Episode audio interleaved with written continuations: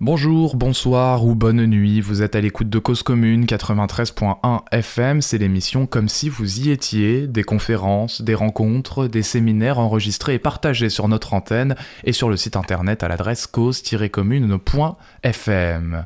La librairie Équipage recevait Olivier Siran, l'auteur du livre Sur les dents, ce qu'elles disent de nous et de la guerre sociale.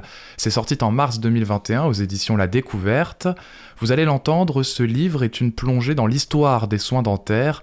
C'est une enquête sur un système inégalitaire d'entretien et de traitement d'un organe vital, car malgré la construction de l'État social, 6 Français sur 10 disent avoir renoncé à des soins dentaires, ces derniers restant encore trop chers pour des millions de personnes. Pourquoi les plus pauvres ont encore des dents abîmées? Comment est-ce possible que les dents échappent aujourd'hui à la promesse de soins accessibles et gratuits pour tous? Ce livre invite à réfléchir sur la violence sociale et médicale qui s'exerce dans les relations entre patients et dentistes. Il sonne comme un appel à une politique de soins qui ne soit pas basée sur la rentabilité et la réduction des coûts telle qu'elle est pratiquée aujourd'hui. De l'homme néandertal au scandale des centres de soins low cost en passant par les déboires dentaires de Louis XIV, Olivier Siran nous emmène aux origines d'une inégalité mordante, celle qui attaque et blesse avec violence. C'est tout de suite sur Cause Commune. Cause Commune, la voix des communs. Un confort extraordinaire à la librairie équipage ce soir, nous avons le son. Je ne suis pas obligé de crier. Vous m'entendez? Parfaitement bien. Ça m'inquiète. Alors, euh, ce soir, euh, nous sommes euh, réunis autour des dents, sur les dents. Olivier Siran, dans un sujet un peu quand même un peu paradoxal puisque effectivement je pense que c'est un sujet qui concerne tout le monde.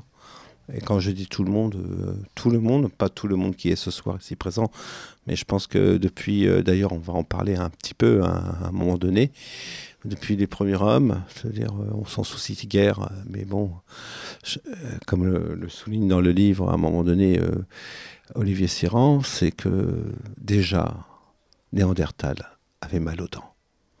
Formidable, on découvre ça, mais pas que, parce qu'on va parcourir quand même assez rapidement toute cette histoire, hein, pour arriver à notre époque contemporaine, et on a toujours mal aux dents pourquoi, comment. Et euh, du coup, euh, donc on, euh, on, va procéder un peu d'abord, dans un premier temps, par un dialogue entre nous deux. Mais après, on va essayer d'élargir un peu plus le débat. Mais il me paraissait toujours important de, peut-être contextualiser, c'est-à-dire mettre en, relief le, sujet du livre. Et je, je, vais commencer par quelque chose que je ne voudrais pas qu'on fasse tout de suite. Et en même temps, je pense que c'est aussi important d'en parler de cette manière-là. Donc, je, suis très contradictoire. C'est-à-dire que d'un seul coup, à la fin du livre, je me suis souvenu, il y a un vieux souvenir qui m'est revenu en mémoire. C'était mon père. Mon père qui posait son dentier dans un verre avec. Euh, j'ai pas dû le voir beaucoup de fois parce que je pense qu'il était très discret. Il y avait une honte, il y avait quelque chose qui était de, de culpabilité dans, dans ce geste-là. Et donc voilà, donc on a toujours. Je crois que c'est un sujet qui est très personnel et en même temps qui est très collectif parce que c'est cet aboutissement des choses, elle se fait pas euh, d'une manière hasardeuse. Il y a toute une histoire qui est relativement bien contée dans, dans ce livre.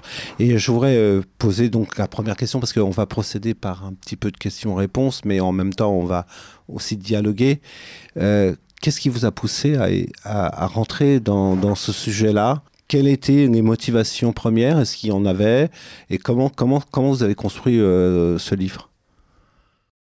Alors bonsoir, merci d'être merci d'être là. Euh, entendre parler des dents, euh, c'est pas forcément beaucoup plus affriolant que d'aller chez le dentiste et c'est quelque chose qu'on aurait plutôt tendance à remettre euh, à plus tard. Mais je, suis content qu'on en parle parce que ça me paraît un sujet, un sujet politique important dont, dont nous devrions nous, nous, emparer, il me semble. Et pour répondre à ta question, l'élément, l'élément déclencheur qui m'a donné envie de m'intéresser aux dents, ça remonte déjà il y a plus de 20 ans, quand j'ai rencontré dans le cadre de mon, de mon travail de journaliste, un, un jeune homme qui avait justement une histoire de dentier. Euh, c'est vraiment l'histoire de ce dentier qui m'a qui m'a mis euh, sur la piste de, de la dent en tant qu'objet politique et en tant qu'objet de d'exercice de rapport de pouvoir. Euh, ce, ce, jeune homme euh, venait d'un, habitait dans un dans un quartier euh, dans un quartier HLM d'une ville de l'Essonne, un quartier qui, qui avait alors et qui a encore aujourd'hui de très mauvaise réputation. Et donc il était venu pour me, pour me proposer de lui, de lui montrer un peu le, une facette de son quartier auquel la presse ne, ne, ne, ne s'intéressait pas.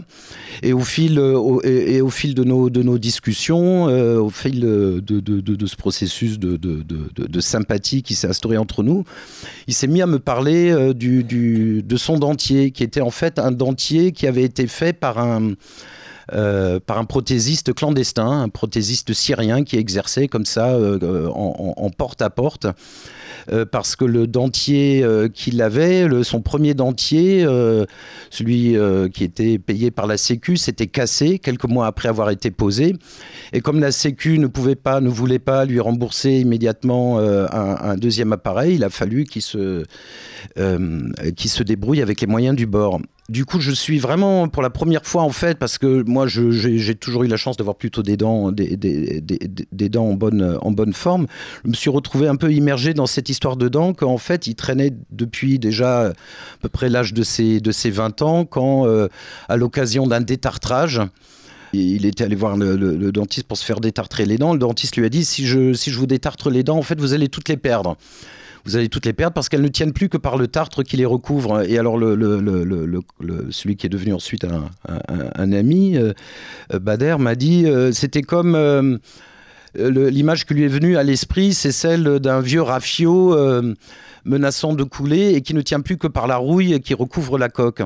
Et cette métaphore, euh, euh, j'ai vraiment compris par la suite à quel point elle mettait le, elle mettait le doigt sur le, sur, sur le, au, au, cœur du sujet, c'est-à-dire que les, les, dents sont aussi une métaphore euh, de, de, de, notre, de notre rapport au monde et des inégalités qui le structurent. Et donc, euh, euh, après, en fait, il a fallu lui enlever toutes ses dents euh, qui avaient été. Euh, alors, c'était pas euh, comme on, pense souvent que quand quelqu'un a des mauvaises dents, des problèmes de dents, c'est parce qu'il a, il en a pas pris soin, il s'est pas brossé les dents correctement ou qu'il a des habitudes de vie déplorables.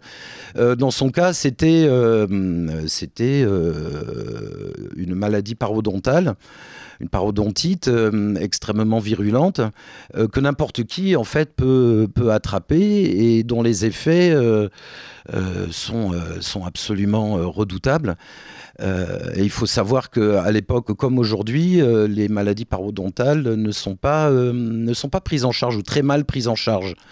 Euh, si bien que vous avez des personnes qui perdent effectivement leurs dents, qui se retrouvent toutes seules à devoir faire face à une situation où non seulement elles ne peuvent plus euh, mastiquer, euh, elles doivent se débrouiller avec des appareils qui sont souvent de mauvaise qualité et elles doivent aussi faire face au regard, euh, au regard des autres et, à la nouvelle identité euh, qu'elle vous, euh, vous impose.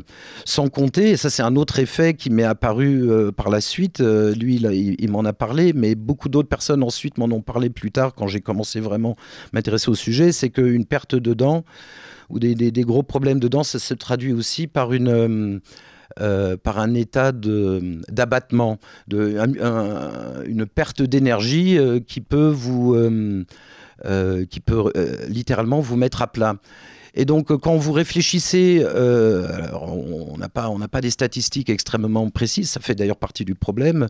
Euh, c'est aussi un autre signe de l'indifférence publique qui règne par rapport à ça. Euh, donc, on ne sait pas exactement combien de personnes sont concernées par ce genre de problème, mais il y en a beaucoup, beaucoup. Et, et on, à force de parler avec des gens qui vous racontent leurs problèmes dedans, vous prenez conscience du, du manque de d'énergie que, cela, que cela entraîne, de la privation de, de, de, cette énergie qui nous est pourtant vitale, surtout dans un contexte comme en ce moment où on a, où on a toutes sortes de raisons d'avoir euh, d'avoir des soucis et de nous et d'essayer de nous défendre et qu'en fait ces problèmes dedans euh, abîmaient toute une partie du corps social et nous rendaient plus vulnérables aussi au, à, la dureté du monde. Et donc c'est à partir de ça, à partir un peu de cette euh, de, de, de, de, ce sentiment un tout petit peu diffus, euh, mais euh, basé sur des expériences extrêmement, euh, extrêmement fortes et douloureuses que j'ai que j'ai eu le temps un peu de, recueillir, que m'est venu que m'est venu l'idée de faire, enfin qu'est né le projet de ce de ce livre.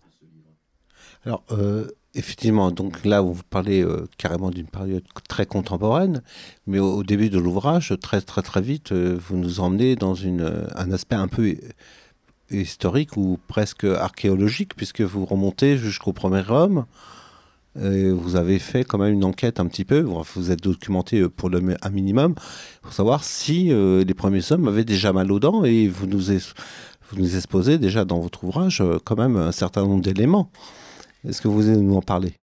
Euh, oui, on peut, on, peut en parler rapidement. En fait, moi, au départ, j'avais, j'avais un projet très ambitieux. J'avais vraiment envie de faire euh, quelque chose comme une, une, encyclopédie des dents et de, et de ne négliger aucun, aucun aspect du problème. En fait, il s'avérait très vite que c'était impossible, déjà pour des raisons, on va dire, bassement économiques. Je ne pouvais pas me permettre de passer des années euh, euh, sur la préparation de ce livre. Et, puis euh, ensuite aussi parce que mon propos s'est un peu affiné et que je l'ai axé plus sur la question des inégalités sociales que les dents révèlent et la, question des inégalités sociales face aux soins dentaires faisait évidemment partie, partie du sujet. Mais euh, comme j'avais quand même euh, accumulé un certain nombre de...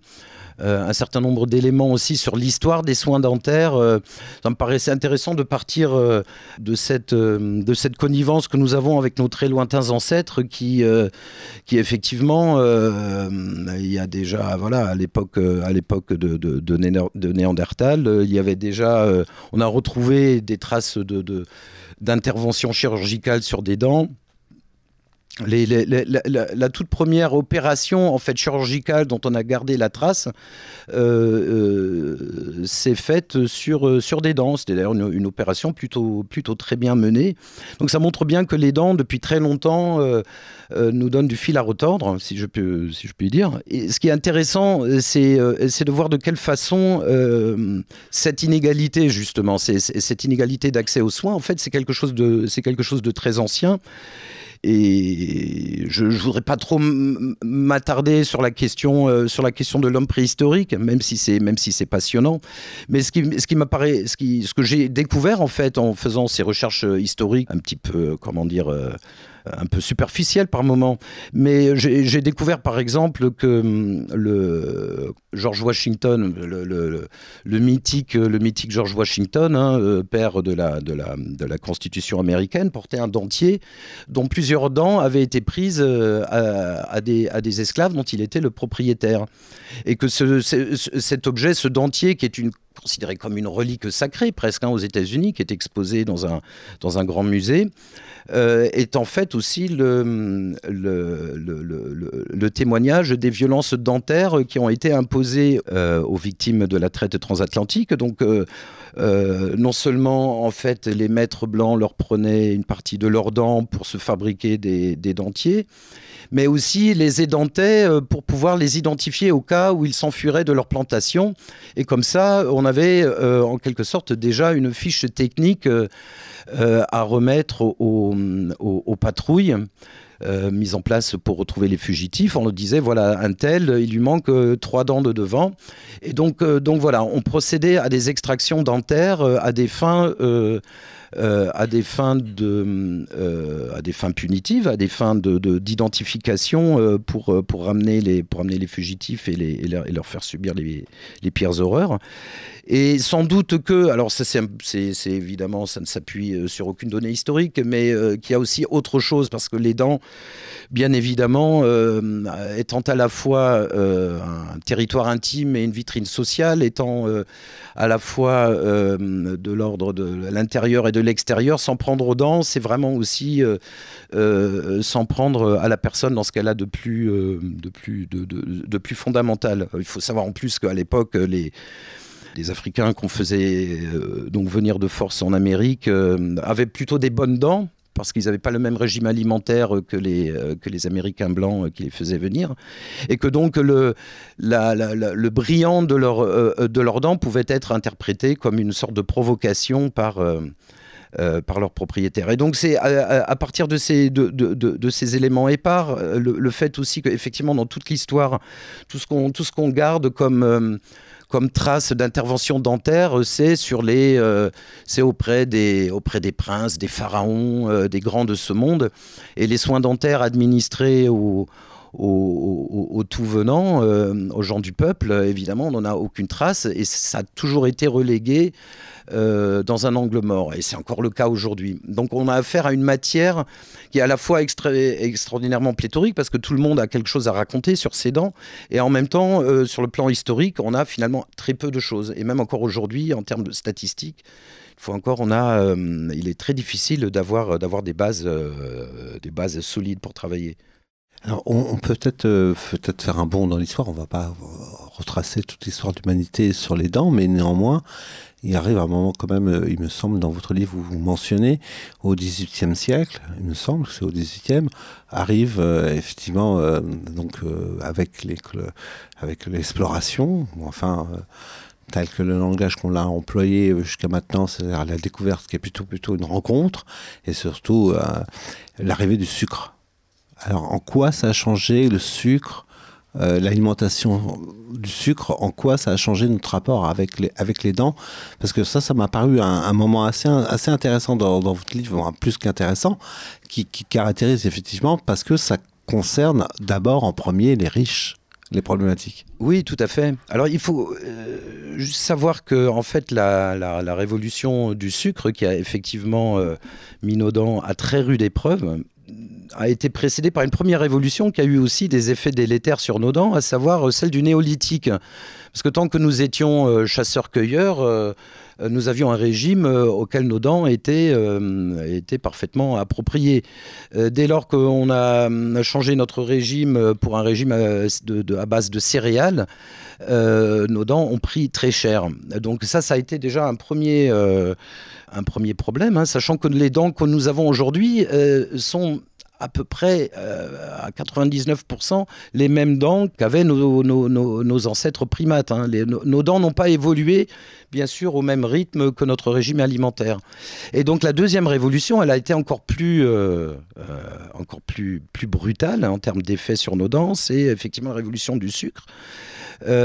Puisque, puisque à partir du, à partir du XVIIe siècle, le sucre a commencé à arriver en Europe par, depuis, depuis les colonies. Et c'est intéressant parce que donc il y a eu y, a eu ce moment en fait de, l'histoire où le sucre était un bien de consommation réservé plutôt aux aristocrates ou aux grands bourgeois, des gens qui avaient les moyens de se le payer parce que c'était très cher. C'est essentiellement les les nobles, les, nantis euh, qui ont eu, euh, qui ont subi euh, les, effets du sucre. Et donc là, il y a eu une conjonction dans l'histoire qui est, qui, est, assez amusante, c'est que Louis XIV, qui avait donc du coup les dents absolument ravagées dans un état épouvantable du fait de sa consommation de sucre, se retrouvait opéré par des chirurgiens. la profession de dentiste n'existait pas à l'époque, donc c'était les, les, chirurgiens, les mêmes d'ailleurs qui, qui intervenait sur ses fistules anales parce qu'il souffrait à la fois, si je puis dire, aux deux extrémités. Et donc ça a été, euh, ça a été absolument abominable. Euh, en, lui arrachant des dents, en fait, les chirurgiens ont réussi à lui arracher un bout de sa mâchoire, si bien que il y avait euh, quand il quand il mangeait une, partie de ce qu'il avalait lui ressortait par le nez. Alors ces courtisans donnaient à ce, phénomène le nom des fontaines du roi. Vous imaginez des bouts de faisan comme ça qui, qui, qui ressortaient par le euh, par les narines du, du, monarque. D'arc. Et, donc c'était vraiment un défi, un défi extrêmement épineux pour les, pour, les malheureux, pour les malheureux chirurgiens. Et au bout du compte, même s'il s'est fait vraiment massacrer, Louis XIV, entre parenthèses, on peut considérer ça comme un acte de, justice immanente pour, euh, pour le code noir qu'il avait mis en place dans les colonies. Euh, Louis XIV a décidé de, sanctuariser cette nouvelle profession qui était en train de naître, celle des chirurgiens dentistes. Et donc la profession a pu à ce moment-là commencer à se développer euh, sur la base aussi de nouvelles connaissances techniques euh, euh, grâce à Pierre Fauché, qui a, Fauchard, pardon, qui, a écrit le premier manuel du dentiste quelques années avant la, avant la, avant la Révolution. Et, et, donc voilà, il y, a eu ce moment dans l'histoire où en fait l'avènement de la profession de chirurgien dentiste coïncidait avec aussi l'apparition d'une clientèle fortunée qui avait un grand besoin euh, de, consulter, d'autant plus que euh, le, les dents commençaient à apparaître dans la scène publique de l'aristocratie et de la bourgeoisie euh, du, de la fin du XVIIIe siècle. C'est-à-dire que les dents, jusque-là, dans la bonne société devait être, euh, devait être euh, caché.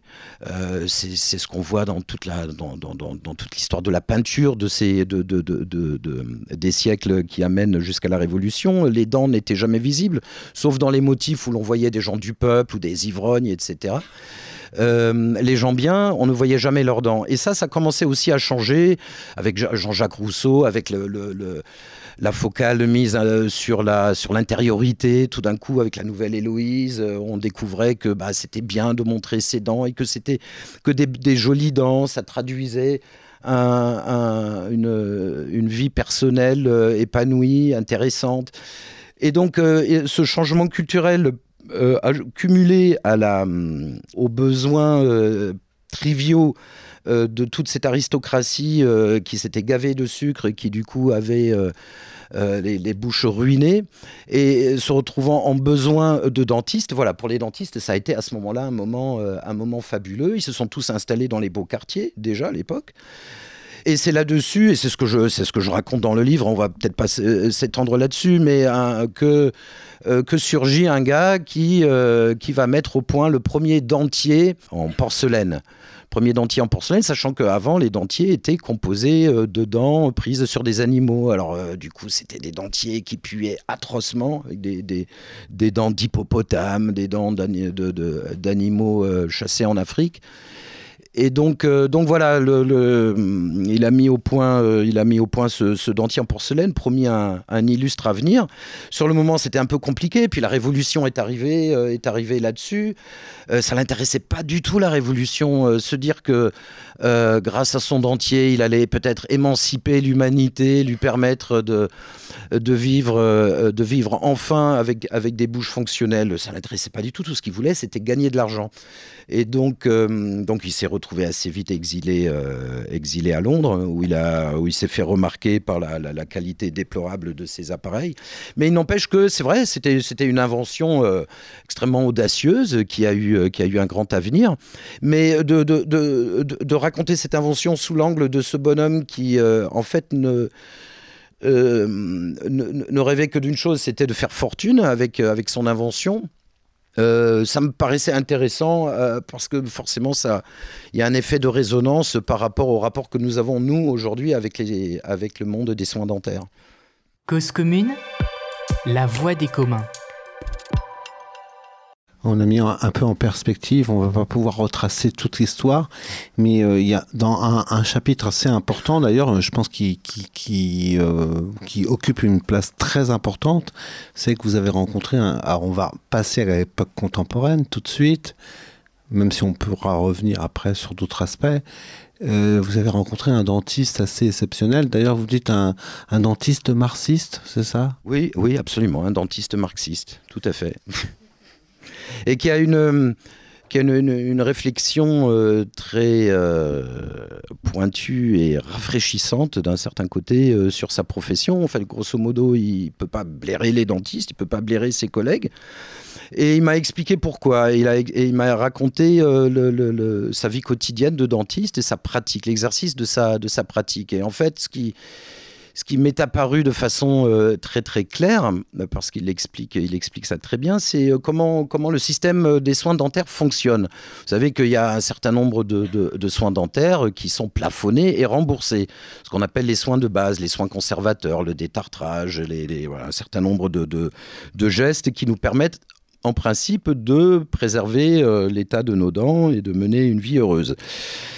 Euh, le problème, euh, c'est que, en fait, cette, ce système de nomenclature de soins plafonnés et remboursés coexiste avec des soins qui, eux, sont euh, dérégulés et euh, dont les prix euh, sont fixés librement par le dentiste. Et là, ce sont les soins chers, les soins à haute valeur ajoutée, les prothèses, les implants, etc. Les soins qui interviennent donc une fois que les soins conservateurs ne peuvent plus faire leur effet et que, voilà, quand une fois que ça s'est trop dégradé la conséquence de ce, de, de, de ce système bifide, c'est que c'est que le dentiste va forcément privilégier, aura forcément tendance à privilégier euh, les, soins, euh, les soins qui lui rapportent par rapport aux soins qui lui rapportent pas ou qui lui rapportent très peu. Euh, car les soins plafonnés le sont à un niveau tellement bas qu'en fait le dentiste ne gagne, ne fait pas sa pelote, ne fait pas sa pelote dessus. Et c'est d'autant plus un problème pour lui dans un premier temps, parce qu'en réalité c'est surtout un problème pour le patient, mais c'est un problème pour lui parce que officiant généralement en libéral, euh, il lui faut euh, euh, il lui faut faire tourner son cabinet, il faut qu'il rembourse des, investissements considérables en appareils, parfois en personnel, en locaux, etc. il faut savoir quand même que 85% des dentistes, des 42 000 dentistes qui exercent en France, sont des libéraux, donc des petits patrons. Il faut qu'ils fassent tourner leur boutique. Donc là, déjà sur le plan, euh, sur le plan philosophique, euh, économique et philosophique, euh, il est assez difficile en fait d'attendre de, petits entrepreneurs qu'ils prennent en charge la, gestion de l'intérêt public, sachant que les soins dentaires relèvent de l'intérêt public. Et comment? C'est ce que j'essaie de montrer dans le livre, à quel point il s'agit réellement d'un intérêt public. Euh, le dentiste euh, et, celui que je suis allé voir, qui, s'est donné le, pseudonyme de Paul Lafargue, Paul Lafargue explique que lui, il essaye de faire consciencieusement son travail. Il essaye de soigner tout le monde, quelles que soient les raisons euh, des patients qui viennent le voir. Euh, mais il dit que c'est, euh, si vous voulez bien faire, bien faire votre travail, en fait, c'est vrai, vous ne vous en sortez pas. Et ça devient un enfer, ça devient réellement un enfer. Donc, en fait, ce que font la plupart des, dentistes, c'est qu'ils vont clairement bâcler les soins, les soins conservatoires, ceux qui vous sont censés préserver vos dents, euh, pour se concentrer sur les soins à haute valeur ajoutée.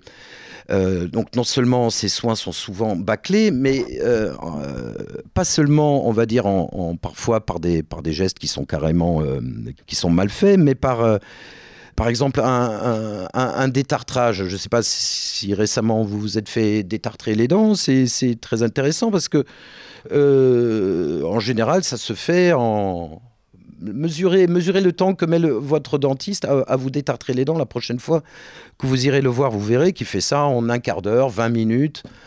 Euh, rarement plus. En réalité, et c'est ce qu'il explique, un bon détartrage, ça prend au moins trois quarts d'heure, voire une heure.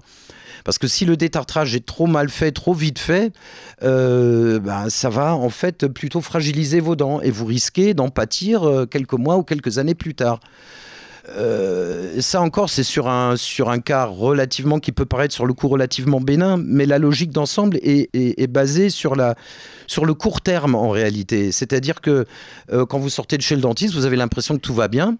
Et si euh, trois mois, six mois, un an, deux ans plus tard, la, couronne se barre, si les soins qui vous ont été administrés s'avèrent avoir été mal faits, voire carrément, carrément bâclés, euh, vous n'avez personne à qui vous adresser. Le dentiste considère que le travail a été fait et qu'il n'a plus à euh, assumer euh, les suites des mauvais gestes qu'il a, pu, qu'il a pu avoir. Paul Lafargue, été le premier à m'expliquer que ce fameux concept de responsabilité qui nous est imposé à tous. Vous savez, euh, si vous vous brossez bien les dents, si vous avez une bonne hygiène dentaire, que vous évitez l'alcool, le tabac, les drogues, que vous avez une alimentation parfaite, vous n'aurez pas de problème de dents, sauf cas de la parodontite. Mais euh, euh, de manière générale, effectivement, vous devriez vous en sortir pas trop mal. Sauf que, bien entendu, ces conditions-là ne peuvent être réunies que par des gens qui ont par ailleurs un certain mode de vie qui est euh, économiquement euh, euh, qui est économiquement conditionné. Grosso modo si vous avez les moyens oui c'est possible. Si vous n'avez pas les moyens au niveau de l'alimentation vous vous allez pas vous pas avoir les moyens de, privilégier les légumes les fruits etc vous allez aller vers des produits contenant beaucoup de sucre. Il y aurait beaucoup à dire sur l'industrie agroalimentaire à ce à cet égard qui met du sucre absolument en quantité invraisemblable absolument partout et, euh, et donc, euh, euh, ce, discours de la responsabilité individuelle qui est en permanence tenu depuis, depuis l'école, dans le cadre des campagnes de prévention, jusqu'aux adultes dans les cabinets dentaires, c'est de votre faute. si vous avez des mauvaises dents, oh là là, mais qu'est-ce que vous avez fait Comment vous, avez-vous pu en arriver là? Tout ça a tendance à nous conforter effectivement dans, dans un sentiment de honte par rapport à l'état de, par rapport à l'état de nos dents et à nous empêcher d'appréhender les dents comme un, euh, un objet politique et la question des soins dentaires euh, comme le résultat de choix politiques euh, faits en amont et qui conduisent en fait à, nous, rendre victimes d'inégalités extrêmement, extrêmement fortes. Euh, dans le cas de Paul Lafargue, euh, pour lui, c'est un vrai, sujet de souffrance parce qu'il essaye de bien travailler. Et ce qu'il explique, c'est qu'un dentiste qui essaye de bien travailler ne s'en sort pas. Et que les dentistes qui sont les plus valorisés, que ce soit euh, dans les instances type Ordre national des chirurgiens dentistes, mais aussi au niveau, au niveau public, au niveau des communications sur Facebook, au niveau des publications spécialisées, c'est les dentistes qui mènent grand train.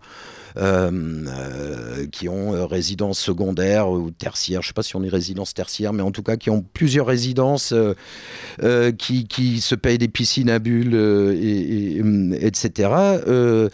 en fait, ne peuvent accéder à ce niveau de vie euh, que s'ils ont une certaine pratique de leur métier qui, permet, euh, qui leur permet de euh, tirer un maximum de revenus de ces fameux gestes à haute valeur ajoutée. Et donc, ce sont forcément des dentistes qui vont négliger les soins de ceux qui en ont le plus besoin. Et alors, c'est d'autant plus vrai, c'est d'autant plus vrai, et ça, c'est aussi encore un sujet qui me paraît.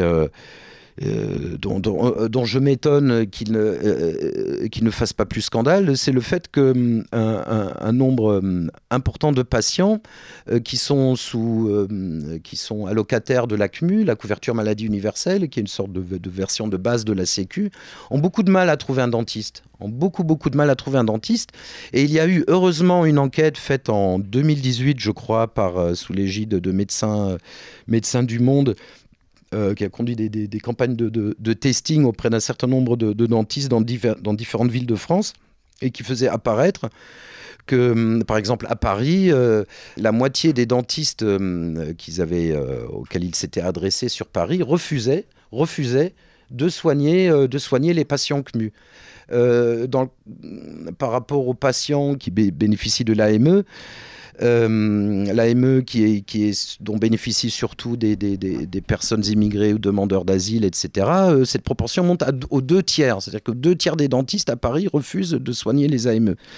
Après, en réalité, et c'est ce qu'explique euh, très bien euh, Paul Lafargue, euh, le- le- le- les refus de soins dont sont victimes les patients CMU ou AME, euh, c'est qu'une euh, euh, c'est qu'une partie du problème. En réalité, il y a beaucoup de patients qui ont énormément de mal à se faire soigner. Ça peut être parce que ce sont des personnes âgées, que les dentistes se disent c'est pas qu'elles détestent les personnes âgées, mais parce que ça prend plus de temps.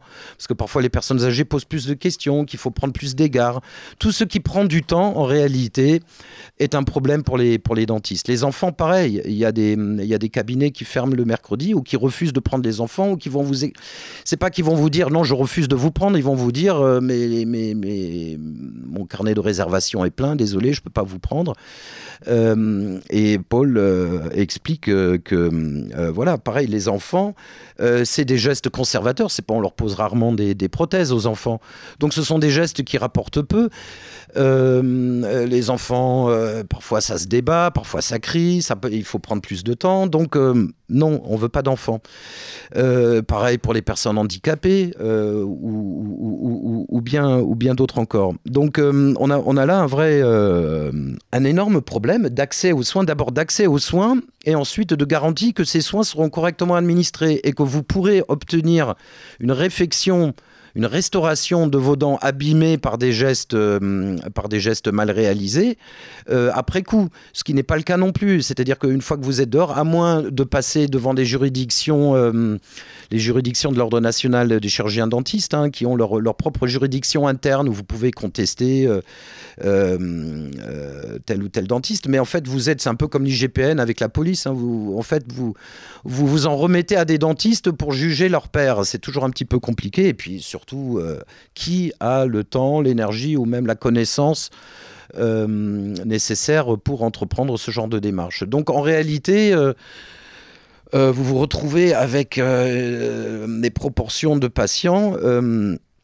qui, soit ne peuvent pas se faire soigner, soit qui, une fois soignés, l'ont été si mal qu'ils euh, se retrouvent à nouveau avec des nouveaux problèmes pour lesquels ils vont essayer de trouver des gens qui voudront bien les soigner. Et, on, se retrouve comme ça dans des, euh, dans des situations qui peuvent être réellement cauchemardesques, avec des gens qui, manquant dedans, par exemple, se retrouvent euh, entravés dans leur, euh, dans leur vie familiale, dans leur vie affective, amoureuse, professionnelle aussi, bien sûr. Euh, des personnes qui vont s'isoler pour manger à midi, qui cachent en permanence leurs dents, donc qui ne sourient jamais, qui vont aller s'isoler à midi pour, pour prendre leur repas. Des des, des, des, souffrances dont on n'a pas idée et qui impactent le corps social tout entier. voilà, je ne sais pas si ça répond à répond en partie. En tous les cas, euh, le livre en dit beaucoup plus parce que je vous invite à le lire, bien sûr. Néanmoins, après, il y a un autre aspect parce que après, après ce témoignage de ce dentiste, vous avez été collecter des témoignages de gens qui ont subi, je dirais, des, des maltraitances, on peut dire ça comme ça, pour le moins. En tous les cas, le terme est peut-être même faible, euh, et de, gens qui ont fait appel donc ce qu'on vous appelait le low cost dentaire. Est-ce que vous nous expliquez ça un peu? Oui, alors euh, en fait, je ne suis pas non plus un spécialiste euh, absolu dans la mesure où déjà euh, je ne suis pas, je ne suis pas allé en, Roumanie, en Hongrie, en Tunisie ou dans les pays vers où, vers lesquels se, reportent un certain nombre de patients pour se faire soigner les dents à moindre frais. Donc, c'est ce qu'on appelle de façon inappropriée le tourisme dentaire. Il n'y a vraiment rien de touristique là-dedans. moi, je me suis du coup concentré sur le low cost français, on va dire parce que une partie de cette industrie a été en quelque sorte rapatriée en France via ce qu'on appelle les centres de soins associatifs. Euh, qui ont été mis en place grâce à la loi Bachelot de 2009. Alors juste, juste un mot euh, là-dessus, parce que c'est quand même un truc assez extraordinaire. Tous ces, centres de soins dentaires euh, à prix compétitif qu'on voit un peu partout dans tes go, dans ta vie, dans tes dents, dans ta face, enfin pardon. tous, ces, centres qui fourmillent maintenant dans les, villes. Euh, euh, qui paraissent, dont, on ignore en fait euh, en quoi elles consistent exactement d'un point de vue, du point de vue de leur statut économique et juridique. ce sont des structures associatives, donc qui ne sont pas censées faire dégager du bénéfice. Euh, ces centres ont été créés euh, euh, donc en vertu de la loi de, de, Bachelot de 2009 qui a dérégulé ce secteur justement parce que le problème de l'accès aux soins dentaires a tout de même à un moment donné euh, accéder un petit peu à la, lumière publique. Et donc pour y répondre, ils, ils se sont dit on va euh, généraliser, on va généraliser ces centres, ces centres de soins. Et puis il n'y a pas de risque puisque c'est des associations, les associations à but non lucratif, donc tout va très bien se passer. Et, l'une des premières structures qui s'est créée suite à la loi de 2009, c'est Dantexia. Dantexia, ça s'est créé, je crois, en 2012, euh, fondé par un diplômé d'école de commerce qui n'avait strictement aucune connaissance en soins dentaires, qui avait, qui s'était fait connaître par un manuel à destination des agents immobiliers, qui avait fait du coaching aussi et qui avait compris que cette loi Bachelot ouvrait, ouvrait les portes à un avenir florissant. Euh, et il a créé donc cette, cette, chaîne de centres de soins dentaires euh, qui s'appelait Dentexia. Euh, il a très vite compris que cette histoire d'association en but non lucratif, c'était que ce n'était qu'un jeu d'enfant de surmonter cet obstacle. En fait, il a créé une ribambelle d'entreprises vers lesquelles il a pu euh, exfiltrer euh, les bénéfices réalisés dans ces, centres de soins. Il a monté des boîtes d'importation de, matériel euh, prothétique de l'étranger, de Turquie, de Chine, d'Israël, donc des prothèses bas de gamme, de mauvaise qualité. Euh, il a vécu grand train. Il a mis en place un système de crédit. Donc, euh, quelqu'un qui venait dans un de ses centres pour demander, euh, pour se renseigner sur le coût d'une restauration générale, par exemple, le truc qui coûte, qui coûte un, argent monstrueux chez un, chez un libéral. donc effectivement, il pratiquait des prix, des prix plus faibles. Euh, il disait, mais si vous n'avez pas cet argent, parce que même un prix euh, plus bas, c'était quand même un prix important, c'était quand même toujours euh, plusieurs milliers, plusieurs milliers d'euros. Donc il disait, ben, si vous n'avez pas les moyens de payer, c'est pas grave, souscrivez donc un, souscrivez donc un prêt. Il, avait passé il s'était mis en, cheville avec des organismes de crédit, hein, des, filiales de grandes banques, pour vous, suggérer de conclure un, prêt. Euh, de, type prêt à la consommation, quoi, hein, pour, euh, pour, pour, pour, payer, pour payer ses soins. Euh, donc vous, vous, retrouviez en fait très vite ferré comme ça par des, par des secrétaires médicales qui étaient présentés comme des secrétaires médicales, donc des, des, des gens dont, c'était le métier de s'occuper des dents des patients, sauf qu'en réalité, elles avaient surtout une fonction, une fonction commerciaux ou d'agente commerciale. Euh, il s'agissait absolument euh, de vous faire signer votre contrat de restauration dentaire euh, avant que vous ressortiez du centre. Et, voilà, donc un certain nombre, en fait, très vite, des milliers de gens se sont retrouvés embarqués, embarqués dans ce système. et se sont retrouvés aux mains de dentistes débutants, de dentistes recrutés, on ne sait trop comment, qui avait euh, des objectifs de production, de productivité, de rentabilité, c'est-à-dire que il fallait, à partir du matériel qui était mutualisé, très bonne idée d'ailleurs de mutualiser le matériel, c'est exactement ce, vers quoi il faudrait aller, bien sûr, sauf que le, le, principe de mutualisation du, du matériel n'a pas été mis en place pour dans l'intérêt des patients, mais uniquement dans l'objectif de dégager le plus possible de bénéfices en, le, moins de temps, possible. Euh, le résultat des courses, c'est que en 2015, euh, en fait, il avait tellement euh, Station, Pascal Station, le, patron de cette, boîte, avait tellement siphonné les, les bénéfices, avait tellement imposé des objectifs tellement intenable à ces dentistes que la boîte ne pouvait plus fonctionner. Et donc les, patients se sont retrouvés, euh, euh, quasiment euh, du jour au lendemain sans plus aucun soin pour certains avec euh, des chantiers en cours, euh, avec, euh, des, avec des bouts de métal dans la bouche, avec des souffrances inimaginables, parce que bien sûr, les extractions dentaires, c'était pas une extraction par jour ou deux extractions par jour, c'était on vous, vous, vous, vous arrache dix dents en une seule séance. Les gens repartaient chez eux. sans aucune information sur la façon de gérer euh, des, douleurs aussi, aussi abominables.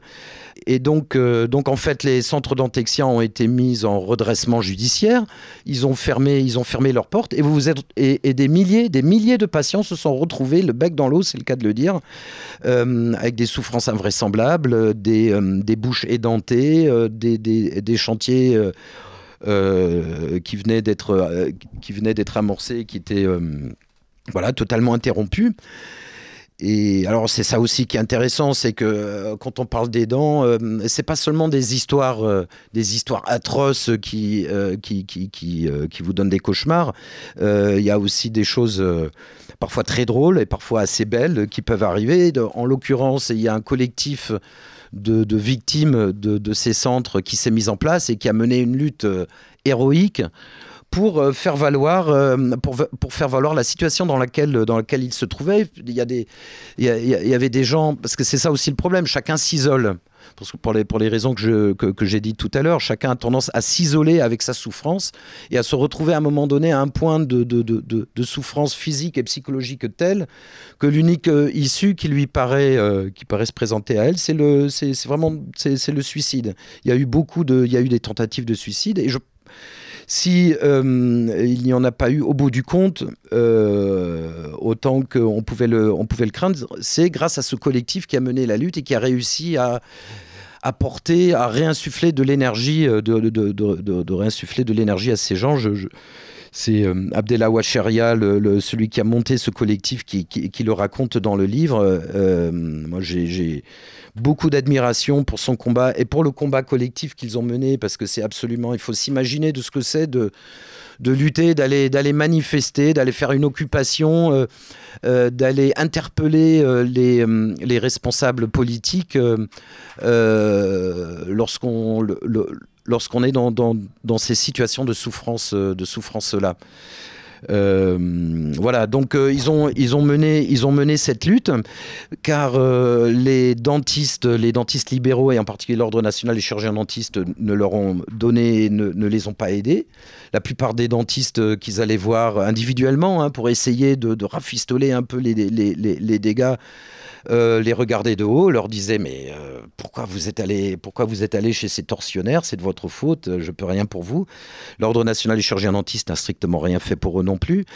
Et, euh, et quant, au, quant, au, quant aux, instances de la, santé publique, hein, les, les, les, autorités régionales de la santé, le ministère de la Santé, ben, en fait, il a fallu près de trois ans de lutte acharnée pour qu'ils consentent à financer un plan de restauration qui, à ce jour, n'a toujours pas été, euh, n'a toujours pas été totalement effectué. Il y a encore des gens qui se retrouvent euh, sans soins et, qui continuent de rembourser les, euh, les prêts qu'ils avaient contractés à l'époque pour se payer ces soins dentaires pourquoi c'est intéressant en, dehors de l'affaire elle-même et, de la lutte euh, euh, de, la lutte menée par le collectif des victimes de Dantexia, ce qui est intéressant, c'est la réaction ensuite du législateur. C'est-à-dire qu'on aurait pu penser que le, législateur se, rendrait compte de la boulette qu'il avait faite en 2009 lorsqu'il a voté cette fameuse loi Bachelot 2009 qui a créé cette situation, euh, cette, situation horrible. Mais en fait, non. Euh, un décret, un décret euh, donc là c'est le ministère de la Santé, hein, sous, euh, le gouvernement de Manuel Valls, me semble-t-il, oui, a bien fait passer un décret présenté comme le remède à la situation que ses prédécesseurs avaient créée mais sans en réalité rien n'y changer. C'est-à-dire que, par exemple, la première demande que faisait le collectif des victimes de Texas, c'était de dire les centres de soins, déjà la première chose, c'est que le responsable, les gens qui dirigent, qui créent ces centres de soins, soient dentistes eux-mêmes, qui connaissent un minimum la profession dans laquelle, dans laquelle ils s'engagent. Ce n'est pas le cas. Aujourd'hui encore, vous avez des centres de soins qui s'ouvrent, des centres de soins dentaires euh, qui sont dirigés par, euh, euh, des, jeunes chefs d'entreprise, des, affairistes. Euh, la première chaîne de centres de soins dentaires en France qui s'appelle Dantego, qui en a racheté beaucoup d'autres, euh, à Paris, ils en ont, ils en ont, ils en ont, ils en ont dans tous les arrondissements. Dantego euh, a été créé par deux, par deux étudiants d'école de commerce. Ils, sont sortis d'une école, je ne sais plus comment elle s'appelle parce qu'elle a changé de nom en plus, mais la, la scolarité, les trois, les, les, trois années de scolarité, c'est 20 000 euros hein, dans cette école de commerce. en sortant, ils ont immédiatement créé Dantego. On imagine bien que c'était pas uniquement par euh, philanthropie ou par euh, euh, souci de répondre à la détresse des galériens de la dent, c'était parce que ils avaient compris que c'était un, champ, un champ économique extrêmement intéressant. et euh, qui, avaient, qui avaient de l'argent à se faire, et c'est ce qu'ils ont fait. Et donc en réalité, ces pratiques, y compris de détournement, alors les, crédits, euh, ça, a priori, ça ne se pratique plus, mais là, en revanche, le, la cavalerie financière et le fait de faire sortir les... les bénéfices des comptes de l'association ça, ça continue. C'est-à-dire que Dantego possède par exemple plein, plein de sociétés différentes. Euh, c'est assez obscur et on ne s'y intéresse pas trop. Et donc voilà, et on attend qu'un nouveau scandale apparaisse. Et là, en, fait, il y a quelques mois, effectivement, un nouveau scandale est apparu, dont on a peu entendu parler. Proxy Dentaire, euh, c'est le nom d'une chaîne de soins dentaires en Bourgogne euh, qui a exactement commis les mêmes... Euh, qui, a, mis ses patients exactement dans la même situation que ceux de Dantexia. Donc en fait, les, choses continuent. Et à un moment donné, on peut se demander quel est l'intérêt, conscient ou inconscient, des, classes dirigeantes à nous, faire vivre, euh, à, nous, faire passer par, euh, une telle, de, par des situations aussi abominables? Alors, euh, on pourrait, euh, dans, le livre, il y a des dizaines de témoignages hein, de, personnes euh, qui, en, qui en parlent, qui parlent du vécu. C'est-à-dire que c'est pas quelque chose de désincarné, c'est quelque chose de vraiment vécu dans leur propre personne. Et on, on, se demande, j'ai employé ça, mais, je, si c'est vraiment humain, d'une certaine façon, c'est presque inhumain de, faire vivre ces situations-là. Et à la fin du livre, et euh, avant d'ouvrir euh, le débat, parce qu'on va quand même l'ouvrir au public et avec vos interventions, euh, vous citez Mère Angelou. Est-ce que vous voulez lire le passage ou je le dis.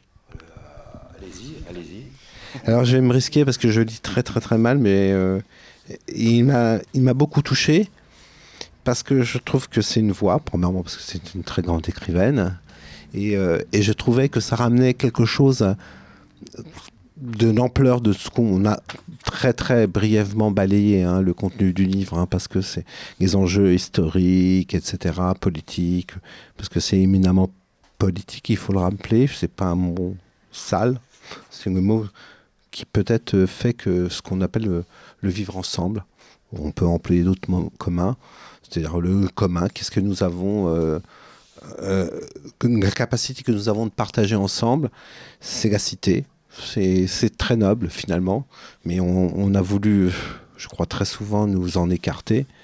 Et, euh, donc je pars euh, donc de Mélangelou, donc je vais, je vais citer un peu votre texte. Si, je peux me permettre juste pour euh, préciser, Maya Angelou raconte dans, dans, dans, un récit autobiographique son enfance dans les, dans les années 1930 dans l'Arkansas. Et euh, donc, elle, est, euh, africaine-américaine. Et, euh, un jour qu'elle souffre abominablement des dents, elle demande à aller voir un dentiste. Et le dentiste noir du, village où, où, ils habitent n'était pas, pas disponible, n'était pas présent. Et donc, sa grand-mère décide de l'emmener chez un dentiste, chez un dentiste blanc. Et, et voilà. Et elle raconte le donc ils arrivent dans le cabinet du dentiste, hein, qui s'appelle je ne sais plus comment, mais on va le redécouvrir au fond, au, fil de ma lecture. La grand-mère et sa petite fille patientent plus d'une heure dans la véranda du docteur. Quand la porte s'ouvre enfin, Annie s'explique aussi rapidement qu'elle le peut. Sa petite fille souffre le martyr et a désespérément besoin de soins. Le docteur secoue la tête et sans un regard pour la fillette, les congédie sèchement. Comme la grand-mère insiste, il lâche une phrase qui laissera une morsure incicatrisable dans l'âme de la petite fille. Anime, ma politique, c'est que je préférerais fourrer ma main dans la gueule d'un chien que dans celle d'un nègre. Il ne m'avait pas regardé une seule fois, écrit Maya Angelou. Il tourna le dos et rentra à l'intérieur. Au frais. Moma, se recueillit en elle-même pendant quelques minutes. J'oubliais tout sauf son visage, presque entièrement nouveau pour moi. Elle se pencha, s'empara de la poignée de la porte, et de sa voix douce habituelle, elle me dit Petite, descends et attends-moi. J'arrive tout de suite. La fillette recrée alors pour elle-même la scène qui se déroule en son absence, où l'imaginaire déploie toute la force réparatrice que le monde réel lui refuse. Moma pénétra à grandes pas dans le cabinet du dentiste. Les yeux de Moma flambaient comme des charbons ardents et ses bras avaient doublé de longueur. Il leva les yeux vers elle et juste avant qu'elle ne l'attrapât par le col de sa blouse blanche. Levez-vous quand vous voyez entrer une dame, espèce de fief et méprisable gredin. La langue de Moma s'était affinée et les mots roulaient bien articulés articulés et acérés, comme des petits coups de tonnerre. Le dentiste n'eut pas d'autre choix que de se mettre au garde à vous. Il baissa la tête un instant d'après, dit d'une voix humble Mais oui, madame Anderson. Espèce de filou, croyez-vous que vous êtes conduit en gentleman en me parlant de cette façon devant ma petite fille? Elle ne le secoua pas, encore qu'elle eût pu. Elle se contenta de le maintenir droit.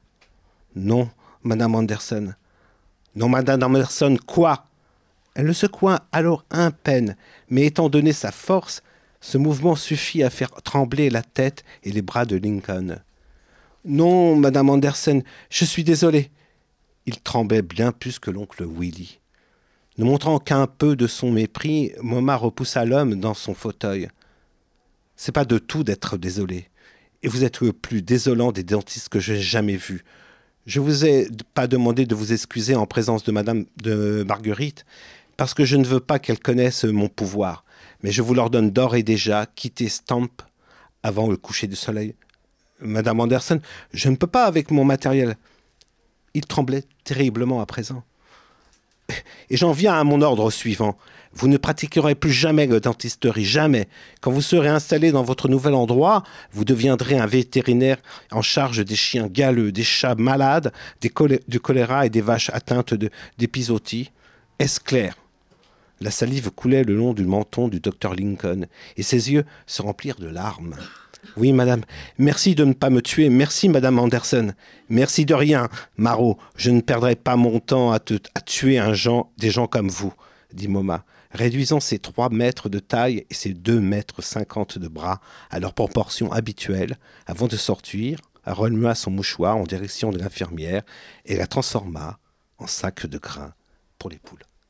Et je voulais juste, euh, avec ce passage, faire entendre un peu d'humanité, parce que c'était un peu la difficulté de cette rencontre de ce soir, qui était d'une chose à peu près technique dont personne n'a vraiment envie de parler, chacun pour ses propres dents, etc. Mais que c'était peut-être aussi quelque chose qui était très sociétal et très politique. Et euh, bah, on ouvre. Euh, oui, j'espère que le livre est un peu moins aride que, euh, que la ma présentation. Mais effectivement, c'est, comme vous dites, très humain. Il y a des gens qui témoignent et, et, avec beaucoup de force. Et à tel point d'ailleurs que j'ai fini par me demander si le fait d'avoir des problèmes de dents pouvait euh, avoir un effet euh, stimulant sur les capacités d'empathie, parce que ça parle aussi beaucoup d'empathie et de, et de lutte, qu'elle soit individuelle ou collective.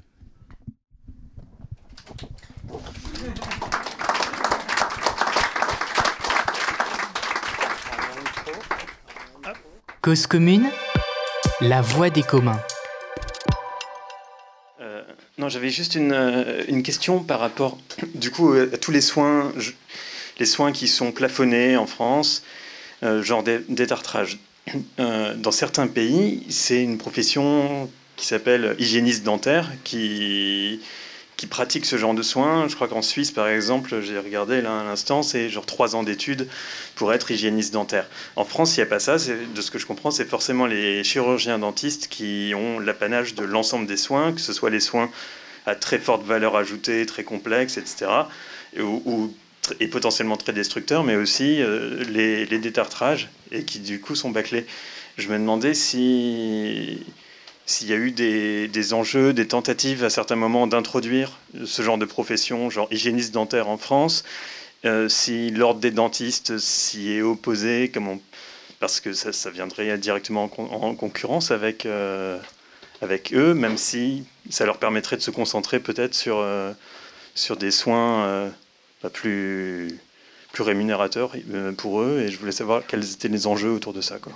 Alors moi, j'ai pas tous les éléments pour donner une réponse euh, tout à fait satisfaisante à la question. Euh, je sais que la question s'est posée en France et l'Ordre national du chirurgien dentiste est évidemment euh, très hostile à ça, parce que précisément, enfin pour les raisons dites tout à l'heure, c'est-à-dire que les, c'est vrai qu'on n'a on, on a, pas beaucoup parlé de la, de la, question des, des soins esthétiques, mais ça fait partie de l'éventail des, des, gestes vendus en fait par le, par le dentiste et sur lesquels euh, il gagne de l'argent, et même beaucoup d'argent. Donc euh, il n'a pas du tout intérêt à se défaire de cette prérogative-là. Mais c'est vrai que ça crée une euh, une ambiguïté, mais qui est l'ambiguïté, on va dire, congénitale de cette, de, sa profession. C'est-à-dire qu'il intervient sur le champ médical. On a besoin de nos dents pour notre santé, pour notre bien-être. C'est réellement une question sanitaire de premier plan, mais c'est aussi un enjeu d'esthétique. Et même de plus en plus, puisque euh, les, canons, euh, les canons de la beauté euh, relayés, enfin, que ce soit par la publicité, le cinéma, etc., euh, nous, enjoignent de nous conformer, euh, à, ce modèle. Il y a d'ailleurs un passage dans ce livre sur les euh, l'histoire aussi de l'esthétique dentaire, hein, qui, est, vraiment liée à l'histoire de Hollywood. C'est assez intéressant de voir comment comment c'est apparu avec un dentiste qui s'est installé à Hollywood dans les années euh, euh, dans les années 30 et qui a fait fortune en inventant les facettes, hein, ces fameux fameux trucs. Parce que les y avait des, des, des stars de Hollywood très glamour et tout, mais ils avaient des dents pourries et donc il fallait cacher les dégâts et voilà. Donc l'invention de la facette et ensuite l'apparition de la télévision qui a fait entrer euh, le modèle des dents blanches dans les foyers. Et tout ça a créé effectivement un nouveau marché. Si bien qu'aux États-Unis, par exemple, vous avez énormément de dentistes qui ne font plus que ça, ce qui devient un problème. Parce que du coup, euh, les. Euh, mais bon, ça c'est encore un autre sujet. Le, système américain est encore bien pire que le nôtre. Mais en France, on a des dentistes qui font effectivement les deux. Et, et, et, cette ambiguïté, elle n'est pas, elle ne sert pas l'intérêt euh, des pauvres pêcheurs qui ont juste besoin d'avoir des dents qui, qui, mordent et des dents qui fonctionnent sans forcément se soucier qu'elles soient super bien alignées et super blanches. Mais après, quels sont, où, on en est exactement des, des parce qu'il doit y avoir des pressions politiques aussi pour déréguler cette, cette profession-là. c'est un peu ce qui s'est passé avec, le, avec les centres de soins dentaires, c'est-à-dire que en fait, les dentistes libéraux, ils sont en général plutôt bien représentés et bien aidés par, euh, par, euh, par le pouvoir en place, quel qu'il soit, parce que les dentistes, euh, il y a toujours des dentistes qui sont députés à l'Assemblée nationale. Les dentistes, ils ont, c'est une profession assez influente et qui sait parfaitement bien défendre ses intérêts. Mais en même temps, il y a aussi la start-up nation qui veut sa part du gâteau et donc, en tout cas, les, milieux d'affaires qui voient que euh, il y a de l'argent à se faire avec les dents, euh, c'est difficile de leur barrer la porte. Donc on est euh, en fait pris un peu entre le marteau et l'enclume, ou la peste et le choléra, autant quel que soit le nom qu'on veut donner à ça. mais, mais, mais, fondamentalement, je ne crois pas que les choses changeraient beaucoup si on faisait sortir les soins, les soins esthétiques de l'assiette des, des, des, actes du dentiste. Le, le, problème, c'est réellement l'organisation même du système, euh, du système de soins euh, qui est axé sur, encore une fois, l'exercice en libéral, donc le, petit patronat dentiste, euh, et la quasi-absence. Bon, il y a bien sûr des soins d'urgence qui sont délivrés dans certains hôpitaux, mais de manière générale, en fait, on n'a pas de, de, soins dentaires publics. Euh, en, santé générale, on a un système hospitalier euh, qui fonctionne, enfin qui fonctionnait bien jusqu'à ce qu'on décide de, euh, l'amputer de ses moyens, mais le, système des soins hospitaliers, des soins publics, en fait, n'existe pas pour le dentaire. Et c'est ça qui crée, me semble-t-il, les problèmes dont, on a parlé tout à l'heure. J'avais une question sur la réception de ton livre. Est-ce que tu as eu beaucoup de lettres de dentistes? Bah, en fait, pas tant que, enfin, pas tant que ça, pas des, ce que je m'attendais à recevoir, c'était plutôt des insultes, etc. Alors il y a sur, les groupes Facebook de, des dentistes, euh, ils ont pas mal daubé, euh, daubé sur le bouquin en disant que c'était euh, enfin que je voulais quasiment rétablir les goulags pour envoyer les dentistes là-bas. Enfin, c'est à peu près de cet ordre-là, parce qu'il y a quand même un, enfin voilà, on va dire un, habitus de droite qui est quand même très euh, très fort chez euh, dans, dans, dans, dans, cette profession.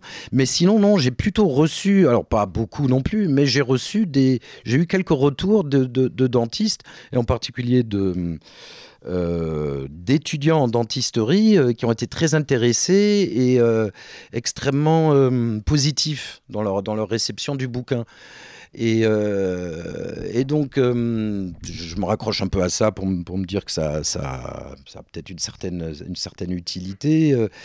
Il y a quand même le Paul Lafargue, le dentiste que je suis allé voir, n'est pas le seul à, subir ce qu'il raconte, hein, c'est-à-dire cette, pression et cette contradiction fondamentale entre, entre une vocation qui consiste à soigner tout le monde le mieux possible et la nécessité euh, de faire tourner la boutique euh, et de faire rentrer de l'argent. Beaucoup de dentistes sont, confrontés à ce problème et, souhaiteraient pouvoir exercer leur métier de façon consciencieuse. Et donc, euh, euh, ils ne voient pas forcément d'un mauvais œil, cela c'est une minorité, mais ils ne voient pas d'un mauvais œil le fait que enfin ces questions, euh, ces questions soient posées. Donc oui, j'ai eu quelques, quelques retours très, très étonnants. moi, je m'attendais à recevoir des euh, des réactions indignées, euh, notamment de l'Ordre national des chirurgiens dentistes et de quelques autres que, dont, que je, euh, auxquels je remonte un peu les bretelles dans le, dans le livre. Et, là, silence, silence complet. Mais par contre, oui, il y a des, il y a des réactions, des réactions encourageantes, et puis quand même surtout des réactions de, de, patients et de patientes qui sont aussi peut-être, je crois que c'était le, livre a un, petit effet cathartique aussi pour eux parce que ce que ce qu'ils subissent euh, se retrouve un peu dans le euh, dans le livre et ça les libère en partie. Et puis ça donne quand même aussi quelques petites perspectives. En particulier, il y a une association qui s'est créée, euh, montée par les, des victimes de, Dentexia, qui s'appelle La Dent Bleue. qu'on trouve, dont on trouve les références sur Internet. Hein. L'adhésion, c'est 15 euros. Et je peux vous assurer que ça vaut vraiment le coup parce que c'est des gens qui savent de quoi ils parlent, qui sont d'une grande ténacité, euh, d'une grande capacité d'écoute et de compréhension et qui peuvent apporter une aide tout à fait concrète aux, usagers euh, en galère et qui par ailleurs aussi ils ont le projet, c'est aussi un peu dans la continuité du livre, enfin voilà, il y a une petite dynamique quand même qui s'est mise en place. L'idée c'est de rassembler euh, des témoignages euh, en vue de la publication d'un livre blanc. Voilà, donc euh, on compte pas mal là-dessus. Il y a une manifestation, une grande manifestation nationale aussi qui se prépare entre victimes de dentexia, victimes de proxy dentaire et usagers de soins dentaires. donc, donc voilà, des choses sont en train de se mettre en place. Alors, euh, moi, ce que je vous propose, si vous en êtes d'accord, c'est que nous nous restaurions un tout petit peu, parce que ça donne soif parler comme ça, donc autour d'un verre et autour, et on va continuer parce que ça s'arrête pas là, parce que je suis sûr qu'on a, on a encore mille choses à, nous raconter et à nous dire les uns les autres. Bien sûr, vous pouvez toujours euh, venir voir. Euh, euh, l'auteur pour euh, parler de son livre individuellement ou euh, et même et même éventuellement avoir envie de le lire. C'est une suggestion. Et alors je, vais vous proposer aussi un autre truc. C'est un exercice très difficile.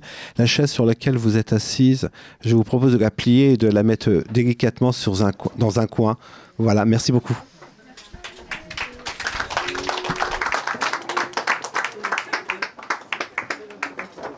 Cause commune la voix des communs.